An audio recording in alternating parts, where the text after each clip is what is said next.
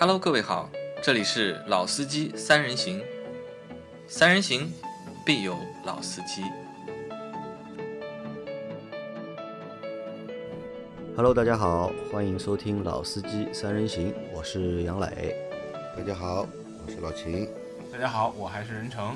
好，那接着录节目啊，那这期节目就不聊车展了啊，因为录节目的这一天，我们正好是四月十九号嘛，对吧？逛了一天车展，然后回来之后一口气录了四集车展的节目，但其实还有至少我觉得还能录三集关于车展的内容。我最热爱的新能源车，不是 不是我最热爱，是我我看了很多的新能源车，还没有聊到。啊，但是录不动了，因为有点累了，所以换个话题吧，换个话题聊一聊。因为之前的话一直欠着大家一期节目啊，因为大家让我们去聊一聊关于小米造车这件事情。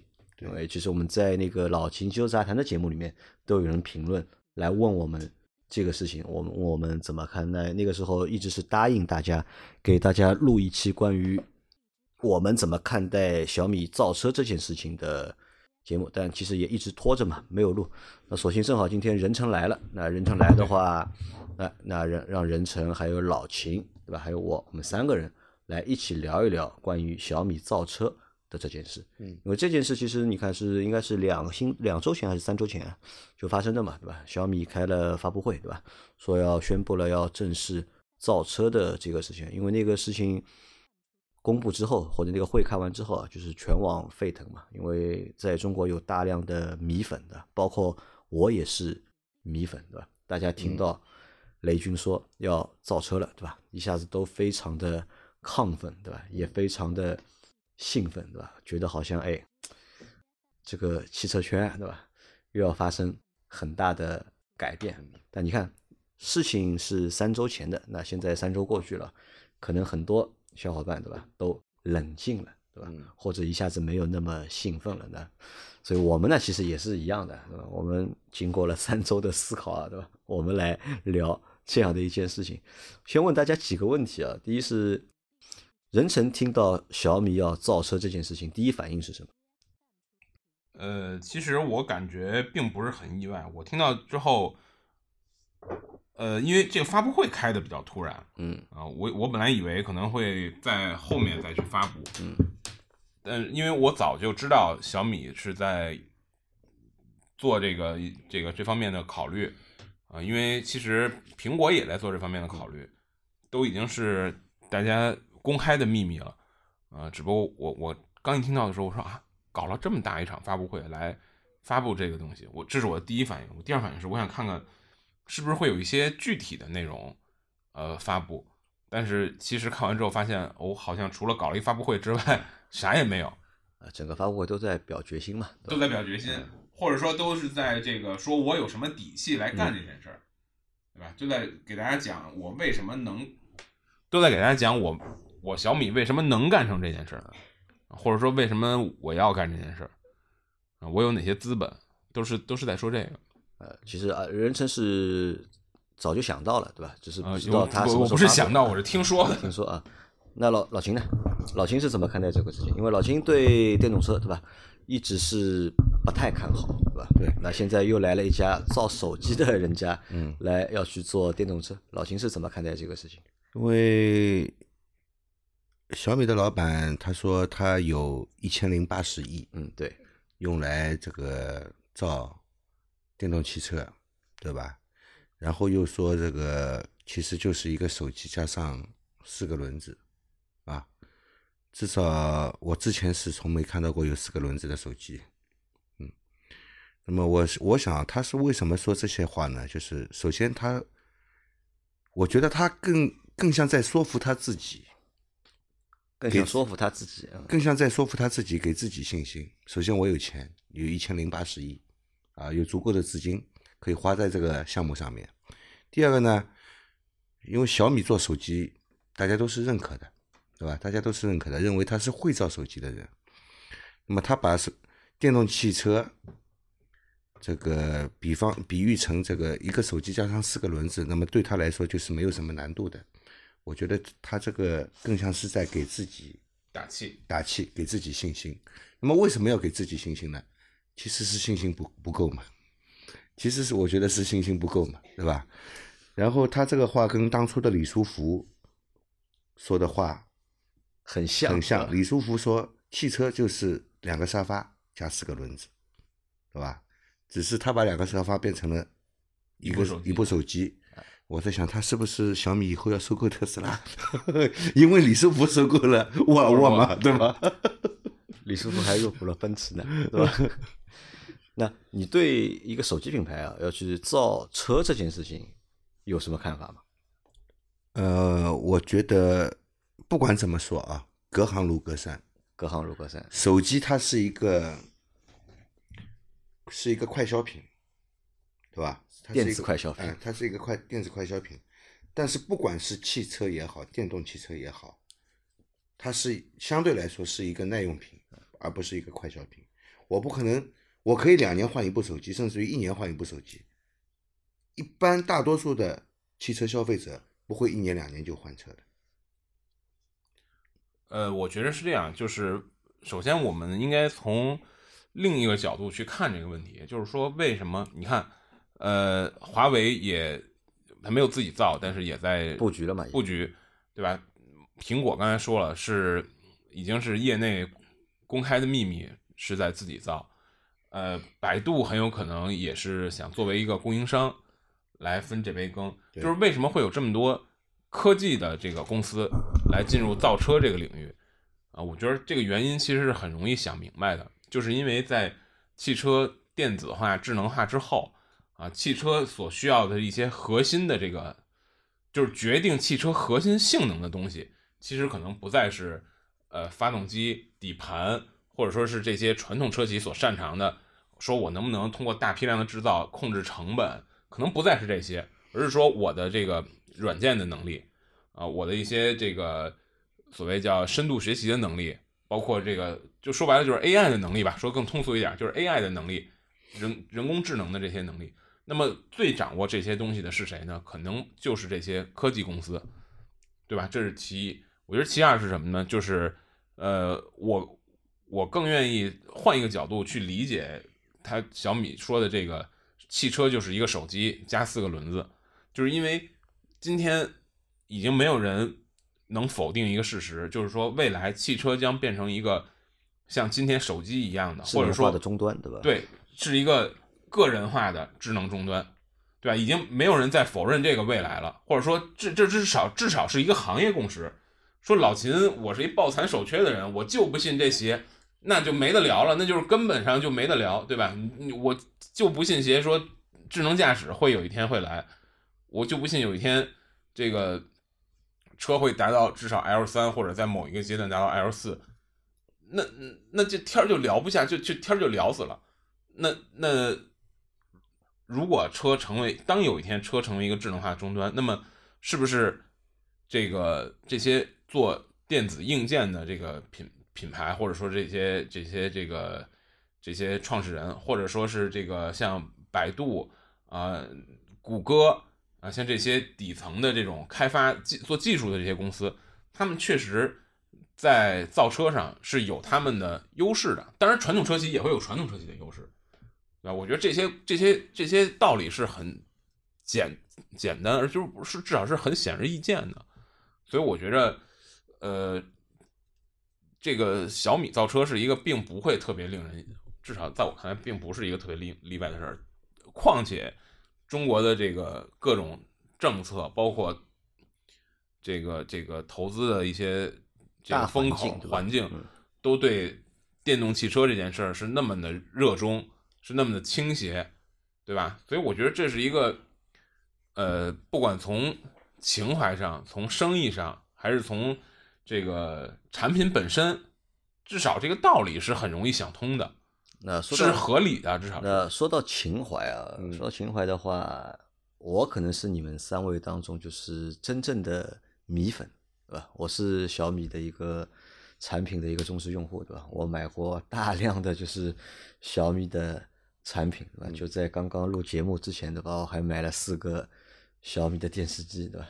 又买了一部新的小米的手机，对吧？我我算了一下，我大概近近三年吧，或者近五年，对吧？我用的手机都是小米的，对吧？我爸爸近十年，对吧？用的手机 也都是小米的。我家里有大量的就是小米的产品，我可以算是一个就是不折不扣的一个米粉。嗯，但人成算米粉吗？或者喜欢小米这个品牌吗？呃，我对这个品牌并无感，没有感觉。我我也买过一些小米东西，比如我现在想想，首先我家里买的一个电视是小米的，可能，因为因为原因就是性价比高，嗯啊，我因为我想了一下，我家现在用那电视是索尼的，嗯，是什么时候买的呢？是在上次世界杯的时候买的，我就为了看世界杯买的这个电视，花了好多钱，可能得一一万一万多块钱吧。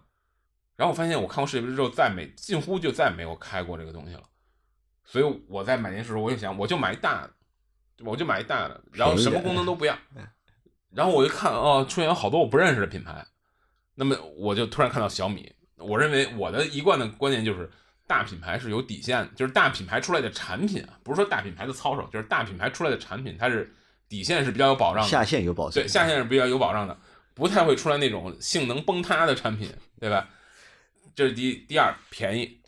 第三，我觉得我还是比较认可小米的设计的啊。之前我不是老跟你说嘛，我说这个人越缺什么，他就越渴望什么。就像我这种人，就是我买个什么手机、买个车什么的，我就特别的这个颜控，是吧？小米的设计，我觉得还是在线，审美还是比较比较好的啊。所以我就我个别产品会买小米，但是我对这个品牌本身并没有什么特殊的这个这个喜欢喜欢或者不喜欢啊，我只会看它。价格看设计，呃，当然，在我心中，小米是一个大品牌，对吧？是一个是一个，就是在我自己的那些划线里边，我认为它是这个产品的下限是比较高的这种大品牌。那老秦是小米的用户吗？也是。老秦家里有什么产品是小米的？嗯，有个小爱同学，小爱同学，对，就是一个小米的这个智能音箱，对吧？那除了这个东西，还有其你怎么会有这个智能音箱呢？是你买的呢，还是 人家送给你的？是我买的呀，啊，是你买的。对我买了，其实是想给我女儿玩啊，给你女儿玩的。对，后来变成你自己玩了就。嗯，没有，这个平时我也不怎么玩，平时也不怎么玩。只有女儿来的时候，我会跟她说。你跟小爱同学叫她讲故事，叫她 唱个歌给你听。那除了这个，还有其他的就是小米的产品吗？嗯，没有了，没有了，对吧？手机，因为你手机用的是华为嘛。对啊。那好，那老秦不算一个就是小米产品的用户，对吧？唯一一个小米的产品也不是他自己的，是给他女儿用的。那你喜欢这个品牌吗？呃，不能说不喜欢，也不能说喜欢吧，反正。呃，怎么说呢？路人粉，对，路人，也就是个路人，至少认可这个是一个著名品牌。对，但是有时候呢，我他他跟我的状态是一样的。我家附近有有个小米的线下店嘛，嗯嗯，有个实体店嘛，对吧？没事呢，我会去商场里面逛逛的时候，也去他们店里面逛逛，嗯，看看这个，看看那个，因为我那个小米的那个 小小爱音箱就是在他们那家店买的，对。就是在他们那家店买的啊，然后我感觉他们的那个服务挺好的，嗯，很热情，嗯，会给你介绍各种小米的产品嗯啊，然后我在那里随便看看，他就会来给你介绍。那么给我留下的最深刻的印象就是一个好大的电视机，很便宜。对，就是我买的那款，巨大巨六六十五寸的电视机，对吧？买四千啊，七十五多少钱？四千多？六千多？六千多？七十五的那个要六千多啊，其实也是。很便宜，嗯，很便宜，很便宜了。那么大一个电视机，比我才卖几千块还要便宜，对吧？对。啊，那其实你看，你们两位都不是小米的粉丝，对吧？那我算是小米的粉丝，对吧？我很喜欢小米，对吧？我说了嘛，我有那么多小米的。产品对吧？好，那这个先三个人啊，定位先定好，对吧？那你说说你为什么喜欢小米？我为什么喜欢小米啊？那我为什么喜欢小米？几个原因啊。第一个原因呢，就是因为在最初接触小米产品的时候呢，其实并不是我用小米，嗯，因为我最早用的是苹果手机，嗯，就大概在用小米之前吧，就是之前的多少年我忘了，反正从苹果一代出来，我就有了一代的苹果，反正直到大概苹果七还是苹果八，我忘了。我一直在用苹果，当时是我爸爸要换手机，对吧？那我说你换一个便宜点的，对吧？当时看了一下便宜点的呢，山寨机呢不敢买，嗯对吧？嗯我就看到小米，哎，我觉得这个哎为发烧而生，对吧？这个这个工业设计做的呢也蛮简单的，蛮好看的，对吧？价格嘛也不贵，当时大概我记得我帮我爸买的手机大概是两千多块钱吧，就帮他买了一个这个手机。买完了之后呢，就是因为那个产品一直在更新嘛，就每一年都会出一代新的，每一年都会出一代新的。后来我就每年会帮我爸换手机，因为我想尽孝嘛，对吧？就是但我爸爸他也没什么太别的爱好，对吧？不抽烟不喝酒，对吧？你要买烟买酒给他，他他又都不要，对吧？跟我就每年帮他换一些手机，换一些就是数码产品，就我就一直来在帮他换手机。苹果那个小米出一个新的，我就帮他买一个新的；出一个新的，我就帮他买一个新的。那换完了之后，那些旧的手机呢，我又不舍得扔掉，我喜欢收集旧手机嘛，我就把他那些旧的手机啊，通通拿回来了。拿回来之后呢，我就在家里没事我就自己玩，你知道吧？就一个一个打开玩。完了之后呢，我觉得哎，哎，他那个 UI 做的的确蛮好的，就小米那套就是操作系统，他那套 UI 我觉得好像做的的确不错。后来我就当时就拿了我爸的就是一个比较新的退役的手机呢，作为一个备用机，作为副机在用。那平时就是在用苹果，那备用一个小米。我一段时间发现呢，哎，这个手机好像也蛮顺手，就也蛮顺手。啊，圆满顺手之后，那个时候小米出过一代新的时候呢，我就买了一个。嗯我给我爸买了一个，我给我自己也买了一个，然后苹果也出新的，但苹果出了新的之后呢，看了一下价格，好像有点贵，对吧？我买的那个当时小米我记得是三千多吧，我当时买的还我最早用的还不是那个小米，是那个 Mix，嗯嗯就是 MIX，是陈老师蛮喜欢的那个嗯小米的 Mix 系列，算就是小米里面的一个就是高端的一个系列，但后来现在不出了，当时用的都各方面都觉得蛮好。好了之后呢，就一直用，好，那么然后又买那个电视机，我是大概是我应该是第一批的那个乐视电视的用户，因为我们当时我有个好朋友他在乐视工作嘛，就他告诉我就是乐视要出那个电视机，那个电视机很牛逼的，那么他就推荐我嘛，我当时就买了两个乐视的电视机，但是用了之后啊，就是巨卡无比，就非常卡，嗯卡到就是怀疑人生啊，因为当时我们都还在用那个机顶盒嘛，哎，为什么电视机会卡呢？因为它那个它处理器不行呀，它把那个机顶盒直接做在了那个电视电视机里面啊内存不够，啊处理器可能算力也不够，就是看电视都会卡。看电视不卡，就是你要进那个系统嘛，对吧？哦你要进那个系统，进那个页面，就是巨卡无比，对吧？卡到怀疑人生。那么后来 我就在网上看，哦，小米也出那个电视了，那我就买了个小米的电视，买了第一个，是那个时候是放在办公室用嘛，对吧？用完了之后，哎，觉得效果还蛮好的，嗯啊，然后继继续买，对吧？家里就是买了很多小米的电视，从四十寸的，对吧，到五十寸的，到六十五寸的，对吧？我刚刚还订了一个就是七十五寸的，对吧？就一直在用，那么然后再去买他们各种各样乱七八糟的小东西，就买了很多，哎，我觉得都蛮好用的，对吧？价格呢也都很便宜。那当初只主要的一个原因就其实价格便宜，然后呢蛮好用的。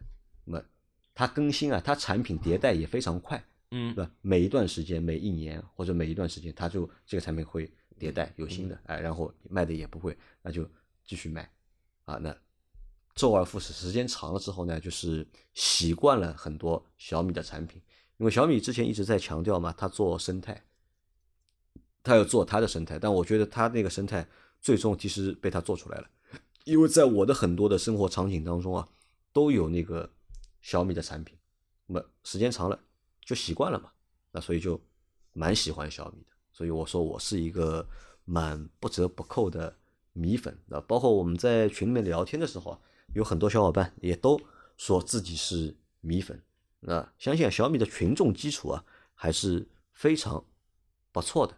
啊，但但这个我说的太长了，这个米粉这个东西不值钱，因为米粉为什么是米粉？可能也是因为购买力有限，对吧？才会成为米粉。其实小米它这个产品的定位为什么是这样的？因为小小米其实它的那个大部分的工程师都是七零后的，那么七零后从这个年代生活过来的呢，他们对这个产品的质量会有一定的要求的。对产品质量有一定要求，，对，然后对产品的价格也会有很多的要求所以才会有这样的一个啊，所以才会有小米的的这样的一个产品。其实这样一个产品，在中国这个市场上，其实是迎合了很多人的要求的。大多数也就是的消费者，我质量也不是说非常非常的好、嗯啊，但是质量是比较好的，但是价格是比较低的，啊，那么小米做到了这样，所以它会占领大量的市场。大啊，就得屌丝者得天下，对吧？占领了很多就是屌丝用户嘛。嗯，啊，我们现在来讨论第一个问题啊，前面扯远了啊。我们讨论一下小米，对吧？干的蛮好，对吧？因为小手机的销量，对吧？世界第三，对吧？电视机的销量，对吧？全国第一，对吧？那在做的蛮好的一个情况下面，为什么要去搞汽车？为什么要去造汽车？我觉得这个不是小米老板的情怀，不是小米老板的情怀嗯啊，，但是是他的意愿啊，想在这个新能源、嗯智能汽车里面这个大蛋糕里面啊，他要去分一杯羹去分一分一块啊。啊，要去分一杯羹，也许不只是一杯羹，也许要分一锅羹。所以我觉得老秦这点说的蛮到位的啊，就是雷军不一定有造车的情怀，但雷军有想去造车的意愿，因为这个市场足够大，对在里面可以想去分一杯羹。对那任琛觉得呢？呃，我觉得其实就是我刚才说的那、嗯那套话吧，嗯啊，就是他为什么造车，其实很简单，第一，国家这是国家政策的风口，嗯对的，对吧？投资风向的风口，就是投投资的这个风口啊，这是第一。第二就是就是也就是说，这个市场是个巨大的一个广阔的市场，对吧？这个我相信现在已经没有人再会怀疑怀疑电动化是一个趋势了吧，对吧？嗯，就算你你我说的电动化是说，未来电动车将在市场中占有相当比重这件事儿，已经没有人会再怀疑这件事儿了吧？嗯当然，你说漠河开不开电动车，那叫抬杠，对吧？漠河自然得开汽油车，漠河汽油车也得弄个棚子暖起来，对不对？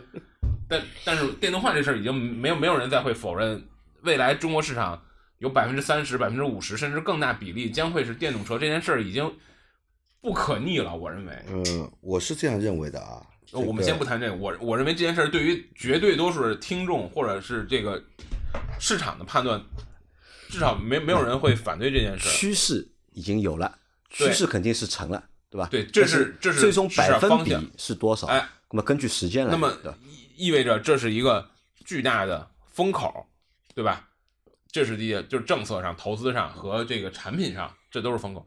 第二就是说它它有这个这个便利，嗯，对吧？就是说因为这个汽车在未来之电动化之后，它的很多技术门槛降低了，它的很多技术壁垒被打破了，专利壁垒被打破了，那么它可以更容就理想。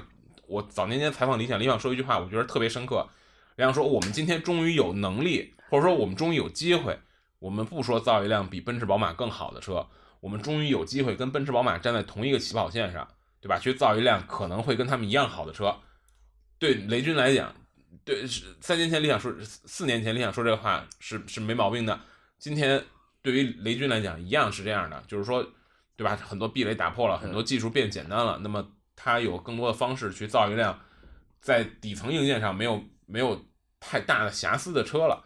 那么再加上它在智能化，在这种智能硬件上的这种经验，包括就像杨磊说的，就是它的整个生态的这种这种这种体系里边，就是它有很多便利，对吧？我我觉得这就是它造车的原因嘛。好，那老秦说呢？老秦的意思是要赚更多的钱，对吧？那根源上，我认为肯定都是要赚更多这的钱。是第一。然这个是人成呢说是因为这个客观条件，对吧？大势到了，现在到了就是智能汽车的这个趋势已经形成了。对，对吧？但我我在想一个问题啊，还蛮有意思的啊。你们想一下，就是是谁最早提出要把汽车智能化的？到底是主机厂提的，还是第三方技术公司提的？嗯，主机厂提的，主机厂提的。对的。好，主机厂提的要把汽车智能化，但是你看啊，到现在对吧？真正有能力把汽车智能化的，好像不是主机厂，都是第三方的嗯技术公司。或者是科技公司。我觉得这又是一个很很没必要的争论嘛。就是你比如说，呃，就是说，首先你得定义啥叫智能化吧，嗯，对吧？那让汽车变得有，让汽车变得环保的是主机厂吗？那它背后也是技术公司，也是配件厂，对吧？也是供应商，所谓叫 Tier One 嘛。你这东西就变成一个没有办法聊清楚，就啊说说不下去对吧？啊，说不下去嘛，就是就是因为你你主机厂的任何一步，难道不需要供应商吗？那都需要，都需要，对不对啊但是我想说的是是什么呢？你看，主机厂要去搞智能化，对吧？要去搞智能化的这个能力啊，可能没有就是科技公司那么强。呃，很难讲，很难讲，因为什么呢？就是从技术上来讲吧，比如说百度，对吧？百度今天，百度在中国的，你你如果看美国的那个，呃，就就是那个叫什么？美国有一个排行，就是他们他们他们会画一个坐标，就是一个是策略，一个是实践，谁谁排的更靠前，更你右越靠右右上角，就是你你策略做的又强，你落地做的又强，越靠右下角越越落后。因为百度走的很很远，但是没有人用它的它的那那套东西，对吧？因为因为对于车企来讲，现在这个时代对于车企来讲，最核心的东西变成了，或或者说一个特别核心的东西变成了它的数据，对吧？阿里可能很难拿到那么多的行驶的数据，对吧？驾驶习惯的数据，那小米可能也很难，但是可能对于通用，它先天的就拥有了海量的数据。虽然也许它在数据处理能力上稍微弱了一点，但是我觉着未必是说主机厂不能做成智能，不能做成这些呃自动驾驶的这些平台，呃，这个肯定是因为你看美国的报道，那些最早拿到测试牌照的啊，包括在策略，就是我说那个表里边，在策略上和落地上都走了很远的，有大量的这个传统主机厂，当然也有技术公司。啊，我觉得这个是确实，这个天儿不能这么聊啊，不能好，不能这么聊。那么我们换个方式聊。呃，我觉得小米要去造车，还有一个原因是什么呢？就是小米目前啊，可能对他们商业发展上面，我觉得应该是已经遇到了瓶颈。对，因为一个企业要成长，对吧？要变得越来越大，它就需要不停的去扩张。现在我们看上去，小米可能把它能做的事情都做了，因为小米自己本身做很多的产业。然后它也投资了，就是很多的公司嘛，嗯，那对他自己来说，实体业务的话，可能啊，就是目前已经到达了一个瓶颈。因为我看了一个数据，还蛮有意思的，就是呃，全球就是手机销量前三名的，对吧？三星、苹果还有小米。这三个品牌是全球手机出货量最大的三个品牌，但是全球的手机利润呢，就是百分之六十多。是被苹果拿掉的，然后剩下的百分之还有十几是三星拿掉的，然后还剩下的百分之十几呢是后面的那些手机厂商，那里面可能有华为、有 OPPO、有 vivo，对吧？有小米，对吧？你看是出货出的那么多，也就是但是说小利润不够小米有市场，但是利润低。啊，利润低嘛，所以他可能需要去找到就是一个新的行业，对吧？高利润哪怕他做电视机，对吧？做电视机现在销量也是全国第一，但是电视机卖的那么便宜，对吧？他的电视机要比创维、要比康佳、要比长虹，对吧？长虹不知道这个品牌还有没有，反正我妈妈长虹还有吧应该我妈妈买的是创维嘛，因为当时我让她买那个小米，她不愿意嘛，她觉得小米东西那么便宜，对吧？肯定质量不靠谱，那她选择的都是创维。我看了一下，就是同级别的创维的就要比小米的贵，那相对来说，我觉得这个毛利啊，估计小米的也没有创维的高，那可能他在现在做的这些业务里面，钱赚的不够多，或者利润率不够高。那而且就像任成在前几期节目里说过的内卷，对吧？因为大家都在内卷，每个行业其实都在内卷。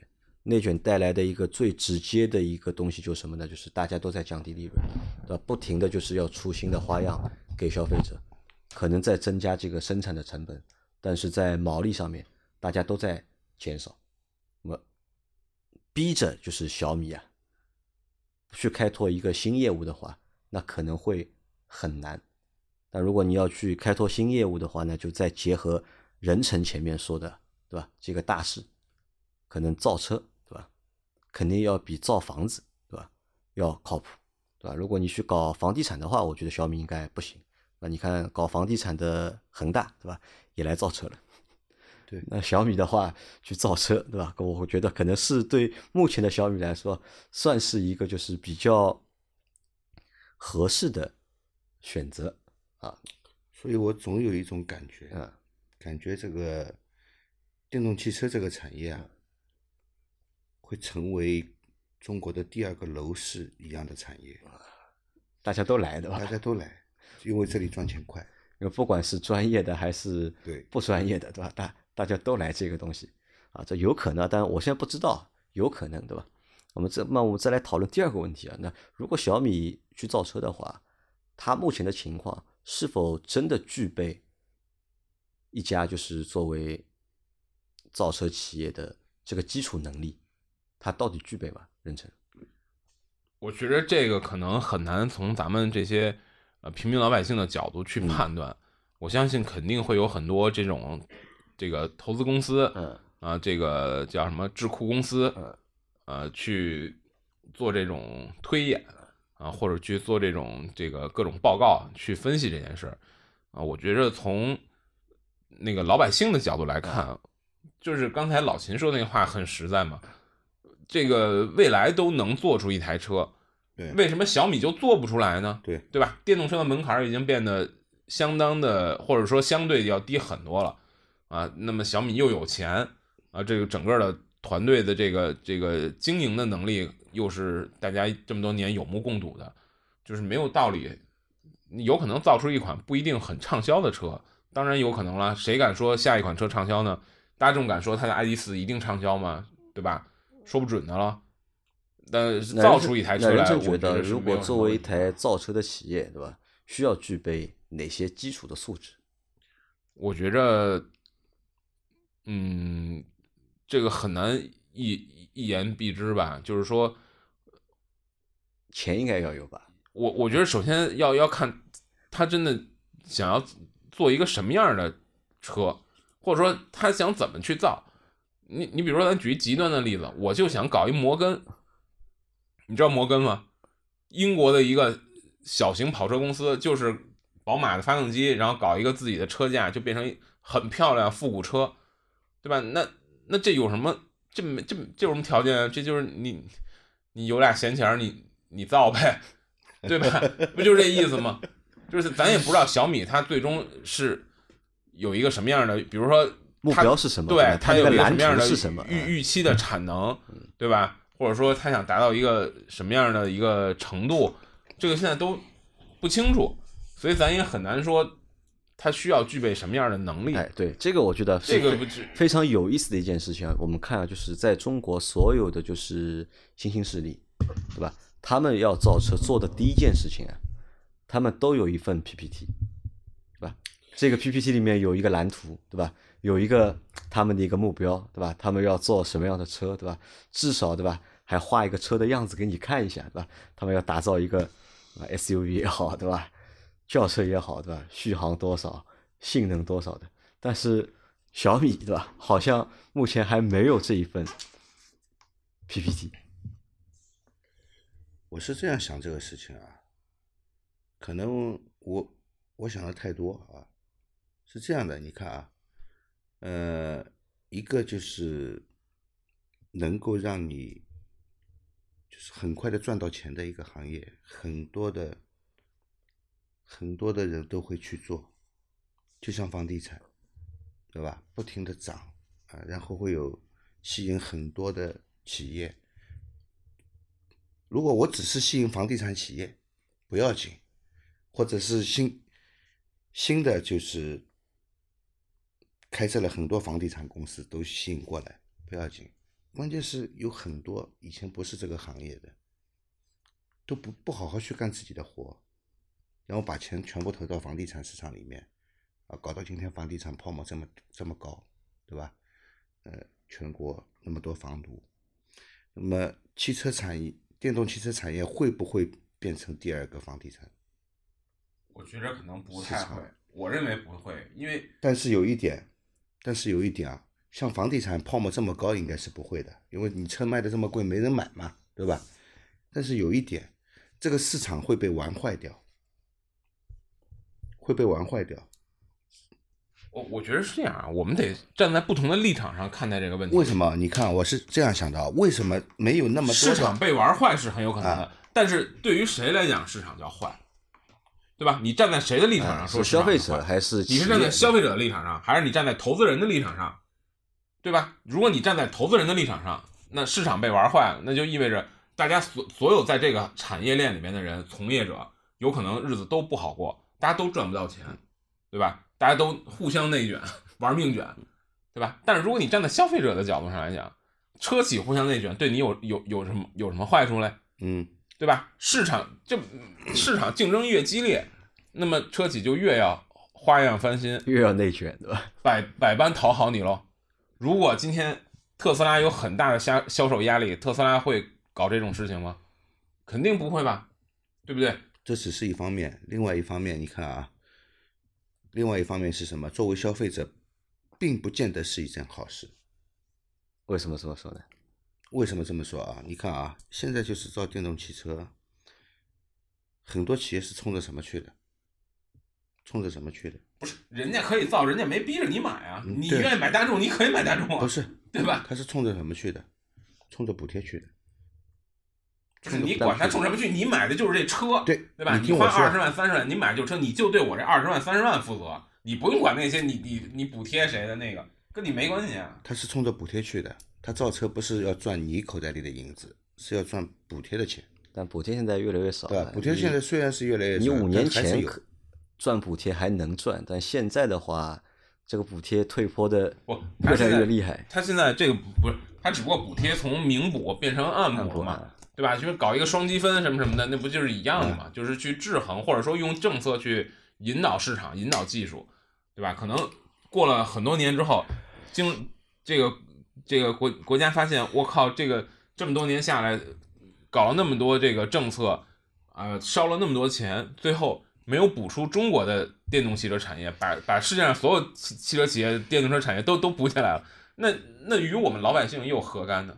任晨是这样的啊，为什么现在有很多的人其实跟你持相同观点，就是电动汽车是未来，是趋势，会替代燃油车？为什么？我我打断你一下，我不认为会替代燃油车，我认为它的比例会变得越来越高。为什么？是因为政策的导向。我不认为是政策，我认为是政策的导向，我认为是政策的导向。任何一个事物，在它合理发展的速度以内是合理的，超过这个合理的速度，你要去找原因，原因就在这里。不是那那政策为什么是这样的呢？难道不是能源安全吗？难道不是环保吗？如果中国是政策导向，能美国源安全也是吗？，能源安全，欧洲也是吗？为什么发展电动汽车？我早就说了，就是为了能源安全。但是是否正在环保，我打了一个非常大的问号。还有一点，为什么这么多，为什么这么多的人家现在会投入到新能源汽车行业来？因为它的门槛低。我觉得这个没关系啊，你你最后你对你付钱买的产品，对吧？没有人逼你买，首先就没有人逼你买这个这个新能源。当然，国家政策会伤害伤害我这样的人，对吧？我我 我可能在我赚的够钱买 V 十二的时候，就我我梦想买台 V 十二，已经没有了。但当我能攒够 我买 V 十二钱的时候，对不起，可能市场上没有让你买的 V 十二，对不对？可能最受伤害的就是我们这些特别纯粹的这个喜欢车的人。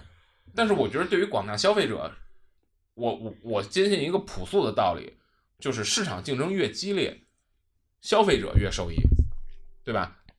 我作为一个车迷，我也有一个朴素的道理，就是说市场花样越翻新，车迷是什么呀？看热闹不嫌事儿大呗，对吧？你今天搞一个明天能飞的车，那你看那六个轮子的车，反正反正我也不买，我就看热闹，我看热闹我还不嫌事儿大吗？对吧？当然是看大热闹了。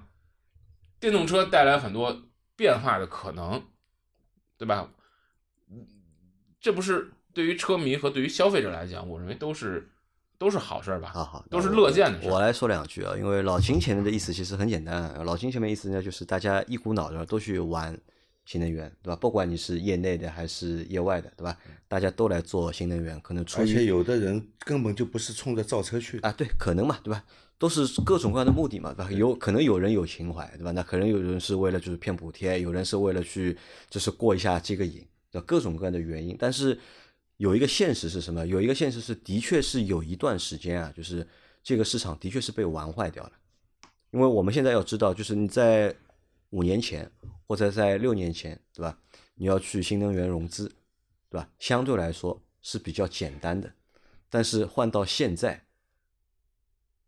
可能你在想去做一个新能源项目去融资，这是一件非常难的事情。为什么？为什么非常难？你听我说，为什么非常难？因为其实在今年，对吧？我们在车展上，其实已经很多品牌，我们在前两届我们是看到的，这一届已经没有了，已经已经看不到了，对吧？有很多对吧？厂都已经造好了，但是结束的，不是，所以所以这就是我刚才在说的嘛。我说你说的玩坏掉，嗯，是对谁来讲坏？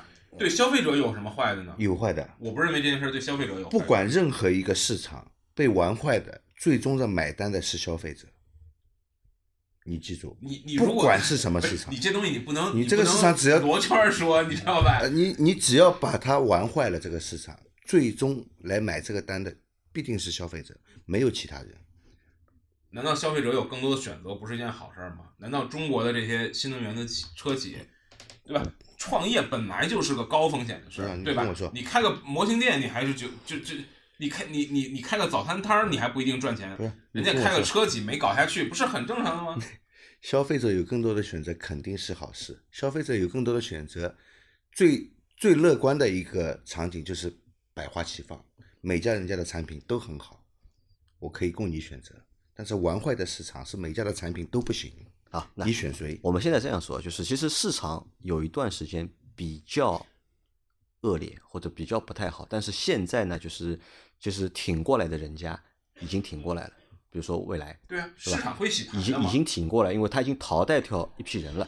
但是你们看看一个事情啊，我说为什么说基础啊，作为一个企业对吧，你要去造车，那？具备几个基础呢？钱是一件事情，前面你说了嘛，对吧？雷军说有一千多亿，对吧？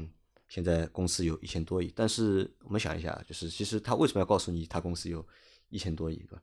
一千多亿他是不可能一股脑都投着肯定不可能，去做汽车的，肯定不可对吧能。？我觉得这个话呢，其实说给两个人听或者两部分人听，对吧？第一部分呢，雷军要去造车，最终我觉得还是会融资，还是会融资，因为他现在是在发布会上他说是不接受融资，他不融资，他们他有足够的钱慢慢的去做这件事情，因为他把战线拉的也比较长嘛，三年之后嘛，不是说今年立项对吧？明年下半年就一定要下线对吧？他其实还比较理性的，对吧？他拉了三年的时间，然后告诉你我不融资，那其实只是告诉你什么呢？就是一呢，告诉投资人对吧？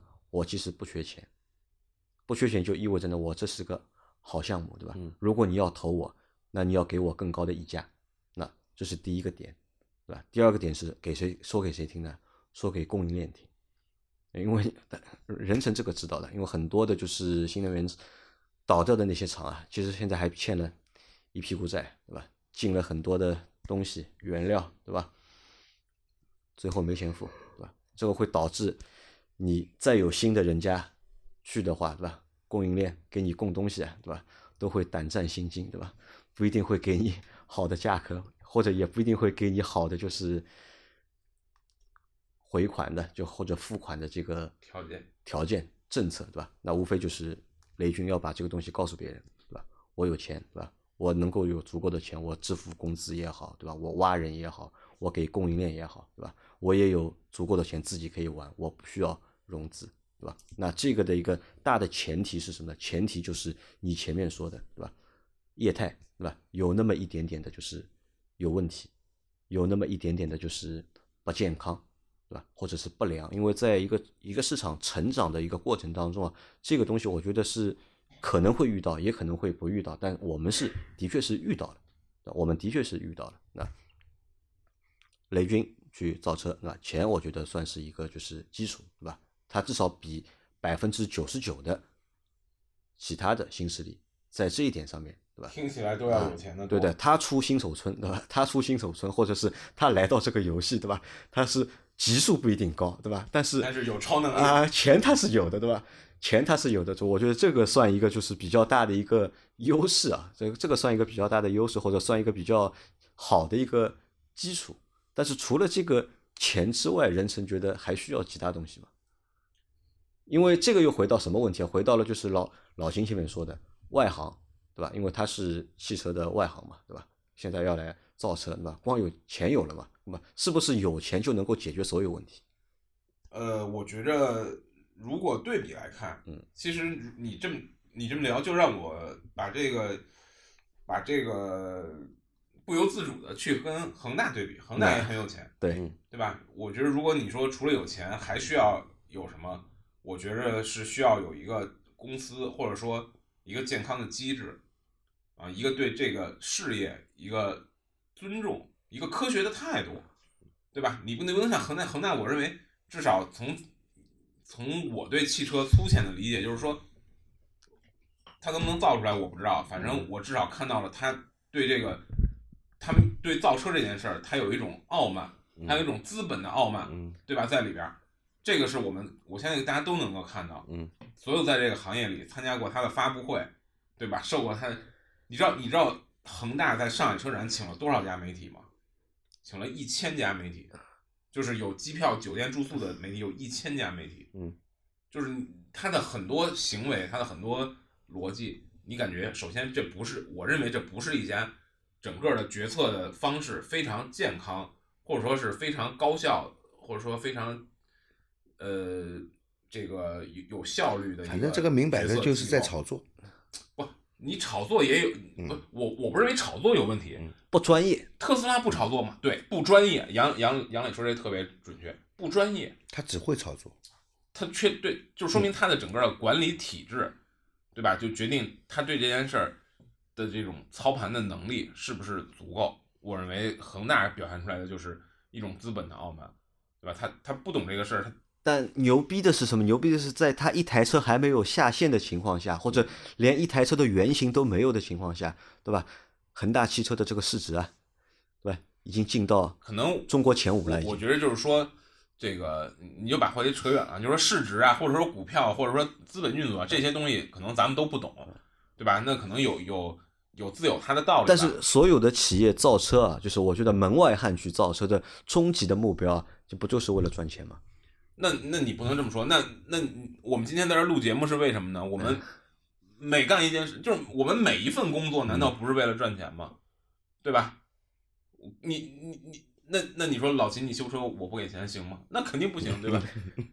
你你到门口吃个油条，那个油条大炸油条大妈炸了他妈五十年油条了，那你说你吃那个寿司之神那大哥卷的那寿司，你不给钱能行？那你对吧？那你只要是在商言商，你开门做生意都是。我不是说赚钱不对，我是说你说恒大不专业，但我觉得恒大可能在某些方面，哎，就是他会更专业你知道吧就是他造车他的这个赚钱能力啊，他要超过专业的就是造车公司或者造车企业。所以所以就是说，我们刚才讨论的问题是什么呢？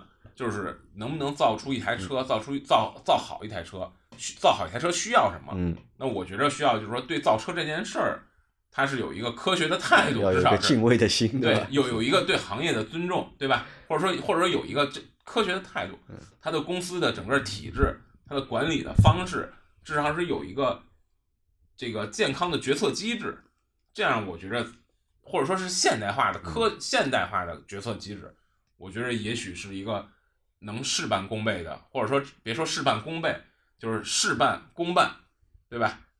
的一个基础。基础啊，那我觉得如果这样的话，那小米应该是有的，因为作为雷军的话，雷军其实算一个蛮谦逊的，对啊，就是你感觉这个整个他的那这个人的这个做事情其实还是蛮踏实的，哎对吧就这个？从他的履历上来看的话，他基本上目前还没有做过做砸过什么项目啊，基本上都是成功的。对，而且他的这些这个创业的经历，基本上我觉着是，当然他人家也站在风口上，但他还是比较扎实的，对吧？他不像恒大啊，或者说这个嗯什么什么原来天津足球队的那什么老板，就是因为这种成长经历，对吧？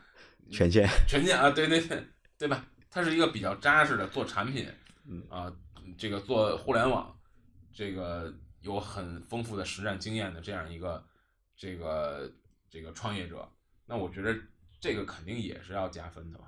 也要加分哈。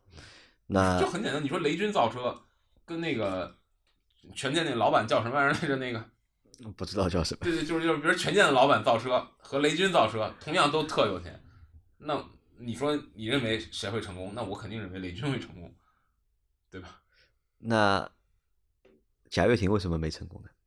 我觉得贾平也许是一个更复杂的故事，对吧？他为什么我我觉得有成功呢？因为那其实你看啊，如果按照我们把雷军的现在这个模式啊，就或者这个现状套在贾跃亭身上的话，很像啊。其实，呃，我我觉得是这样，就是我觉得是这样，我因为因为我有一个朋友在，他现在刚刚回到，就是这个我们的老调侃他，贾总刚刚又给他开工资了，他在中间有大概两年的时间，他在家赋闲，嗯只给他上保险，嗯，然后工资也没有，他就在家待着。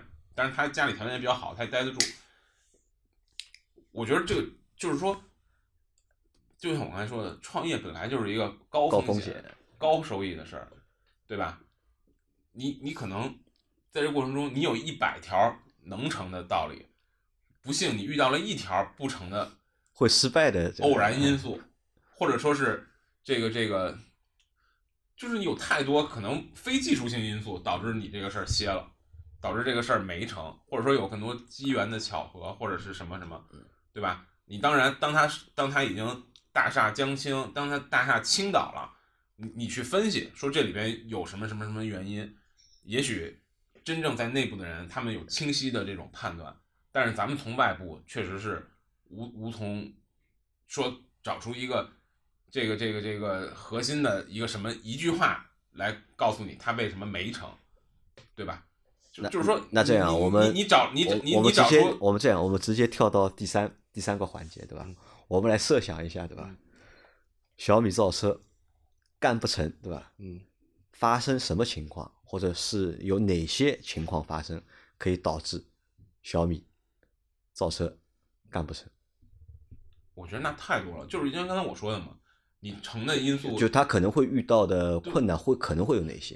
比如说造出来车卖不出去，卖不出去对吧去，为什么卖不出？他有那么多用户，为什么卖不出去？那有可能啊。比如说，因为因为你看，这造造出来车卖不出去不是很正常吗？上汽还有可能造一款车卖不出去呢，小米为什么造一款车就肯定能卖出去呢？它的第一波车肯定能卖出去。或者说量达不到它维持正常这个盈利盈利的这个量，对吧？天天赔钱谁受不了？那你说 PSA 天天赔钱能行？一汽天天赔钱能行？我就是举这种例子啊，FCA 赔钱也可以，因为什么？那人人家是这个，你你就像大众吧，大众它大众汽车是有百分之二十几州州股份，就是说呃那个下萨克森州有国持有大大持有百百分之二十几的股份，大众呢有很多成本是要负担这个州人的就业、养老，对吧？就是嗯，通用福特不也是一样的道理吗？对吧？人家可以某种程度上意意意味着人家可以亏，那那小米如果干亏，那那他不会再干下去了吧？对吧？你如果按产品质量来说，像他妈克莱斯勒这种早该死过多少回了，都应该，是不是？就是我觉得他可能不行的原因有很多，但是其实按照你小米现在的产品来看，它的车子售价不会太高。他自己说的是十到三十，就是他说他他那话说的非常巧妙，嗯他说我们是一家这个怎么怎么意思，就是说消就是用户决策，大概就是说用户会我们会根据用户的需求来制定我们的产品，然后我们做了一个用户调查，用户对我们的预期是十到三十，然后百分之是多少？百分之三十啊，百分之四十是轿车，百分之四十希望是轿车，百分之四十希望是 SUV，然后剩下百分之二十是什么？我忘了。就是他他他是这么说的，嗯、那他这个自信和特斯拉的那个自信有点像，对吧？那按照小米之前的所有的产品来看呢，它的我觉得它的售价在跟其他的那个同级别的产品里面啊，它价价格不会高于人家，至少肯定是一个有竞争力的价哎格，，肯定是一个有竞争力的因为它。对盈利没有那么迫切。对按我理解就是说，它不是一个非常迫切的需要盈利，对吧？它可能是需要数据、需要市场、需要占占有率，可能确实再加上它这个品牌本身的这个调性，你说同样造出来一车，苹果卖十万，小米卖二十万，这不太科学。那如果按照这个说法的话，那我觉得十万的话，可能对小米来说也贵了。嗯，要看他做什么车。他如果造个像五菱 E EV 的话，他那可能他也就卖三万块，对对对。吧？你都你这东西价格不是绝对的嘛？你要说你用这个价格买到一个什么样的产品嘛？那就看就他要它肯造什么车定是一个有。性价，比。我认为小米做出来的东西一定是一个有性价比的东西，啊，不是一个奢侈品，对吧？不是一个奢侈品，不是，就是说之前马斯克不是说这个，这不是是是李斌不是说嘛？说马斯克是要做电动车中的丰田大众的，我们是要做电动车中的奔驰宝马的，就是说未来嘛，嗯嗯嗯，对吧？小米一定是丰田大众，一定我认为不不会是奔驰宝马，嗯至少它但是特斯拉现在它也不是奔驰，就是说人家的愿景，特斯拉是做那个嘛，是做丰田大众奔丰田大众。特斯拉要做，但是它现在的价格不是丰田大众就是它的愿景是丰田大众啊，未来也不是奔驰宝马啊，对吧？人家还不敢，还不能往那儿想啊。小米出来肯定，我认为也是丰田大众。也是丰田大众。我认为啊那我觉得可能要比丰田大众啊定位再低一点。我觉得可能小米要呃不，小米要去做五菱，我觉得。那应该倒不至于吧？五菱这个车反倒是政策政策的一时的产物。因为说实话，就说实话，我作为就是米粉，对吧？如果小米出车了，对吧？我百分之九十五我是不会买的。嗯就不买的原因啊，很简单啊，就我们先抛开价格，就除非你出一个真的出一个三万块钱的车，对吧？但是有他妈十万块钱的效果，对吧？那我可能会考虑一下，对吧？拿个三万块钱尝试一下，那就跟你六千块钱买个七十五寸的电视机是一样的对的，哎哎还不一样，因为我六千块钱买一个七十五寸电视机，可能只有小米可以选，嗯我找不到第二家人家，或者我即使找到第二家人家，他那个商标我不认识，我不敢买，我不敢买，对吧？但是车就不一样了，就是随便小米去做，哪怕做十万的，做十五万的，做二十万的，做三十万的，他都会遇到大量的就是竞争对手，竞品对对吧？大量的竞争对手，他的竞品会，而且他遇到的竞争对手啊都是专业做车的，都是专业做车的，不管是传统的还是新势力，因为过三年之后啊，都比他专业。啊，过三年之后，对吧？人家肯定？也在进步嘛，对吧？无非就进步的快一点、慢一点，对吧？那如果小米要出个车，对吧？如果卖十万，我为什么要买你，对吧？我说实话，我不太会买，对吧？我有大量车可以选，对吧不？不不不敢不敢这么讲的，真的。你你设想一下，你今天说小米的这个话，嗯，就跟可能十年前说特斯拉一样。当有一天特斯拉卖二十万的时候，有二十万的大众，有二十就是电动车有二十万的大众，有二十万的丰田，有二十万的传奇。我为什么要买一个我今天都没有听过的特斯拉？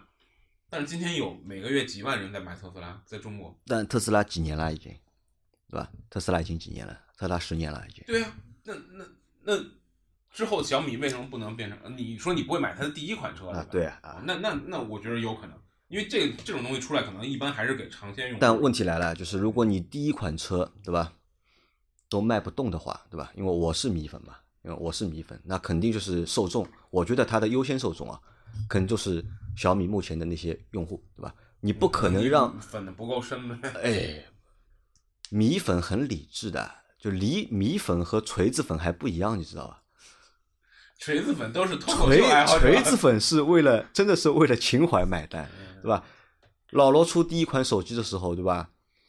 呃，三千五还是三千八，对吧？嗯发布会开完就直接付钱了，就，对吧？然后等了大概半年才拿到手机。我拿到手机时候已经降价了，已经从三千八的手机变成两千五了，对吧？他要他他是当时是给我们退钱的，是哦啊，不要了就就支持你吧，就三千八就三千八了嘛，对吧？但是其实是这个不一样，你知道吧？这个种草的方式是不一样的种草的方式是不一样，所以其实我认为小米的用户啊会更理性，小米的用户会更米粉。是冲着性价性价比去不不，但是我觉得就是很难做，就是当它的产品没出来之前，嗯你没有办法做这样的推论，对吧？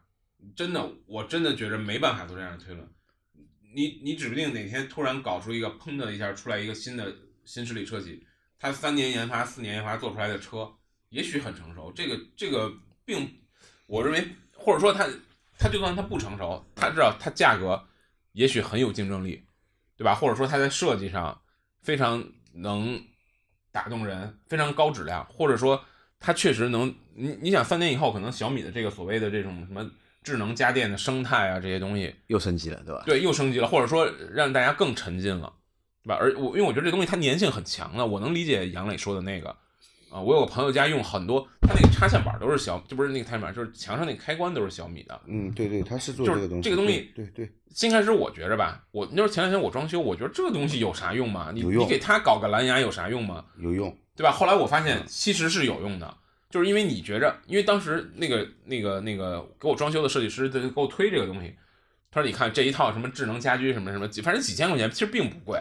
不贵啊，呃，就是什么什么电动窗帘儿，那意思就是说你你你怎么着，你一醒你一醒来，这个窗帘儿就是打开的，或者是怎么着的，就是这类似于这些东西吧，或者说它它会有一个什么音乐，然后在你入睡的时候有一个睡眠模式，它会就是慢慢这个音乐就越来越轻，就就会关掉了。我说这有什么用？我天天用手机也有这个功能啊。但是我去那个我那个朋友家，我体验了我体验了一下，我觉得哎，对啊，你当然觉得这个东西没用，或者说你当然觉得我可以很好的用其他的，我我手动多一点点儿的麻烦去替代它，但是你会发现，当你习惯了这个之后，你就觉着摁手机那个麻烦了，对吧？你就觉得拿手拉窗帘挺麻烦的了，所以可能到时候它的这些生态变得更这个，就是连接的更紧密，真的变成一个一个，就像今天咱们用苹果手机一样，对吧？你可能你用了苹果手机就想用 iPad，你你你用苹果手机和这个，你有了苹果的手机、苹果的电脑，当你选你想买一个苹果的，你想买一个平板的时候，你想买一个 Pad 的时候，你不太可能再选择 Surface 或者是什么其他的类似的产品了。它它有这个，我觉得是有有这个可能的。目前看啊，我觉得 还是比较难。目前看是比较难，因为难的点在哪里啊？首先就是，如果你要出一个就是颠覆性的产品的话，对吧？那么我觉得客观条件不存在目前，因为如果你能颠覆，别人也能颠覆，对吧嗯？这是第一个点。第二个点呢，就是在溢价上面，价格上面，对吧？价格，因为小米其实赢赢在价格上，但是我们现在也知道，你看现在新能源车，大多数车企，对吧？新能源车的这个利润啊很低，都没有油车高，对吧？虽然说我们知道这个电池会降价，因为电池能够越做越大，对吧？然后后面的话就是量，其他配件的量上去之后啊，可能供应链的这个价格可能会下来，但是目前看，对吧？你要把它做到很低的话，是非常难的一件事情。呃，从现在的数据来看，就是大规模的，像像奔驰、宝马、奥迪这样的车企，他们在电电动方面赔钱，主要不是因为单车成本回不来，嗯主要是因为研发投入太大。研发投入太大啊，因为因为它的那个汽油机的这个东西，它都是已经这个这个就是非常健康的，或者说嗯非常呃成熟的在迭代，它的生产线也在也是可以迭代，它的工厂对吧？他们它不需要大笔的投资进来去开发新的，就是 S 级换代不需要像做 EQS 那样花那么多钱，对吧？而且就是说新的平台，因为你想现现在过去的这个大概几年的时间里，都是这个主机厂，就是这种有钱的主机厂都在烧钱做平台，对吧？当它的平台成型之后，你你这个平台回收成本的周期是比较长的。那那现在为什么看起来它就是说利润率很低？当然跟电池是有一定关系的，那电动车卖的还贵呢，对吧？跟跟利电池这个跟电池占整车 BOM 的这个比例很大，那你反过来想呀，对吧？奔驰、宝马都投那么多钱研发，对吧？小米也会投那么多钱去研发，这个是逃不掉的，因为所有人都在投钱研发。对对，但是就是奔驰、宝马对，就是这种新能源车，就是新新所谓新势力车企，他们对亏钱的承受能力，我认为某种程度上是比传统车企真的是高，对吧要要高很多的容忍度会更高，对吧？对，因为因为你想很简单，你作为宝马的股东，你作为奔驰的股东，你你会去冒这个险吗？不会，这是人性嘛，嗯对吧？这是人性嘛。但是你作为小米他他他他可能他愿意去冒这个险，那还有一个点，特斯拉，他愿意冒这个。还有一个点在哪里呢？就是在行业的资源，对吧？这个行业的资源包括行业的人才和供应链。那么你看手机，对吧？那么大一个中国，对吧？排得上号品牌的手机才多少个，对吧？不会超过十个品牌的，真的不会超过十个品牌。但是十个都没有。但是汽车呢，对吧？但汽车呢，中国有多少个汽车品牌？嗯，大家都在做新能源，都在这条路上，都在这个趋势上面，有没有那么多的 人才，对吧？有没有那么多的就是行业资源对可以让你用来去颠覆，对吧？或者去超越别人？这个我觉得我觉得杨磊说这个特别有道理，就是说，之前我们曾经在车业的时候，我们想做过一选题，后来这选题没做成。为什么没做成呢？就是你去采访谁，逮谁一问，这东西要深挖下去就是一负面。就当时我们想搞一个什么选题呢？就是说，我们 探查一下每家，但当然都说要搞智能车，对吧？那智能车得有程序员，啊，有人呀，吧？车的程车的代码要比一个手机的代码要多不知道多少多少倍，对对吧？我们就我们就想探查一下，啊，当时我们是掌握知道未来在北京和在纽约的这个做这个整个做这个软件的团队有多大，我们就想调查一下，看看其他那些什么小鹏啦，对吧？当然还有什么什么威马啦，当然比较火的，就是几年前就是比较主流的这些，广汽呀，号称要搞这个智能车的，这到底工程师团队规模有多大？后来我们问了一两个，大概就是根本就招不到人，就是工人才的缺口非常的大。因为这个行业是新的嘛，对吧？对因为人才的当时成长也是需要时间的。可能现在那个，你像前一阵子我去参加了一个小鹏的那个叫叫 N NPC 吧，就是它的那个领领就是导航辅助的这个智能驾驶系统的一个活动，然后我就我就问了类似的问题，我说这样的人才团队现在是就是这个团队它的人才是构成是什么样的？啊，就给我得到答案是，是他们从电信啊，或者是通信行业，相关行业挖哎人嘛，，就吸收了很很多人，所以这个人才的缺口肯定会很大的。对这个，因为我只我觉得，你看这个问题，行业资源对吧紧缺，因为这行业又过热，然后人紧缺，那么在这样的条件下面，你要出一个领先别人的产品，对吧？你要出一个性价比别别人高的产品，这个难度，我觉得不是一般的难度，这个不是一般的难度。那甚至啊，甚甚至是什么呢？就是我作为米粉，对吧？其实我对小米造车态度是这样的，就是我觉得造车，对吧？敢去挑战一个更难做的一个行业，对吧？这个是让人值得钦佩的，对吧？但是呢，我也看好小米造车这件事情，但从心里面呢，我是不希望他去做这个事情。不希望的原因是什么呢？就是我觉得会很难，对吧？而且亏钱这个是必定的，而且要亏多久还不知道。那么时间长了之后呢，我相信啊，肯定会影响它本身的那部分业务。嗯，因为我曾经也想尝试什么呢？曾经想尝试就是不用小米的产品，或者不用小米的手机，想尝试一下用其他的东西，但是发现啊就是有比小米好的东西吧，有的，但是都比小米贵。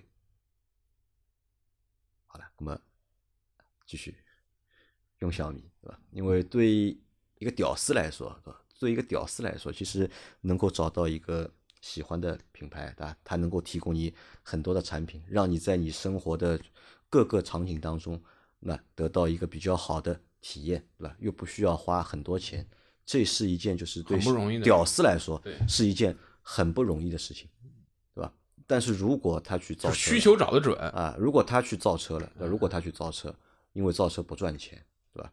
但是要继续做，那势必肯定会影响到它本身的那部分业务，对吧？对，就如果是像你说的一个鲜活的例子，就是乐视造车没玩好，乐视体育球赛都没了呀，了。对啊，哎，你看乐视网多好的一个东西，对对吧？乐视网、乐视体育，对吧？对乐视包括乐视的电视，就中国的智能电视，其实就是乐视哎，开的先河，对吧？对对对那么好的一个生态，对吧？那么好的一个生态，最终对吧？因为他要去玩车了，哎，导致乐视没有了，结束了，对吧？这个其实我觉得啊，就是对米粉们来说不一定，对吧？是一件好事，或者我我相信啊，就是大多数的米粉，我认为大多数的米粉其实是也不会买小米 造的车，因为米粉更理智。啊，虽然说我们这期节目也聊不出个什么就是结果，因为这个东西是没有结果的，对吧？说米粉不会买小米的车，既然是米粉，就一定会有人去买小米的车。那有，我相信肯定会有会有，但是这个有啊，肯定是有一个过程，有个什么过程？是有一个比较的过程。对我理解，我理解杨磊说的是什么嗯意思？杨磊说的意思是，米粉不会无脑买小米，对对对对吧？不会盲定，对，对吧？不像锤啊，子，不可能盲定他要。看他要看你的产品哎，啊，然后他在心里会有有自己的一对这个产品的性价比的一个一个预估，啊，觉得这个是我要的，他我才会。我觉得一定会是这样。我我觉得不光是米粉，就苹果粉儿应该，除非他他真的特别有钱，那就不说了。因为汽车毕竟是个大宗消费，对吧？它是个大宗消费，对对对就是车是怎我我认为车是它跟买个手机不一样，咱们是是能想到，你除了买房子之外，你可能是最大的个人消费了。就是买房子不太不太算个人消费，就是车可能是最大的个人消费了。你这个东西确实不可能像买手机或者是就这样出现疯狂盲定这样的情况。你你说特斯拉已经有有有特斯拉在在这儿了，说今天 Model X、Model Y，明天它出个 Model Z，如果定位特别合适，对吧？盲定一下，这个也许还有可能。你说一个全新的一个品牌让人盲定，都不都蛮难的不是都觉得不是说 蛮难的都不是说你没开过，或者说没有试过，而是说连张图都没有让人盲定，你这怎么可能呢？好吧，那关于小米造车的事情啊，就是就先聊到这里吧，因为几点了？现在啊，快三点两点半了啊，两点半了，对吧？已经一天工作了十几个小时，对吧？如果如果不是聊这种有争论的话题，哎呀，早就大家我估计啊，昏昏欲睡我我了。估计你要睡着，所以说不聊那个电动车了嘛，就聊小米吧，也是电动车，啊，反正这个故事已经开始了，已经对吧？我们就慢慢等了，因为呃雷军还是很理智的，对吧？定了一个三年的计划，而且三年里面，我相信啊，也能够可能会有奇迹，对吧？可能会有奇迹发生，当然三年里面呢，也有可能就是呃不做了，也有可能，对吧？有各种各样的可能，但作为就是米粉来说的话，对吧？还是希望对吧？那么雷军也好，对吧？小米也好，造车这件事情对吧，能够成功，好吧？那我们今天的这期节目啊，也就先到这里了，感谢大家的收听，我们下期再见，拜拜。拜拜。拜拜。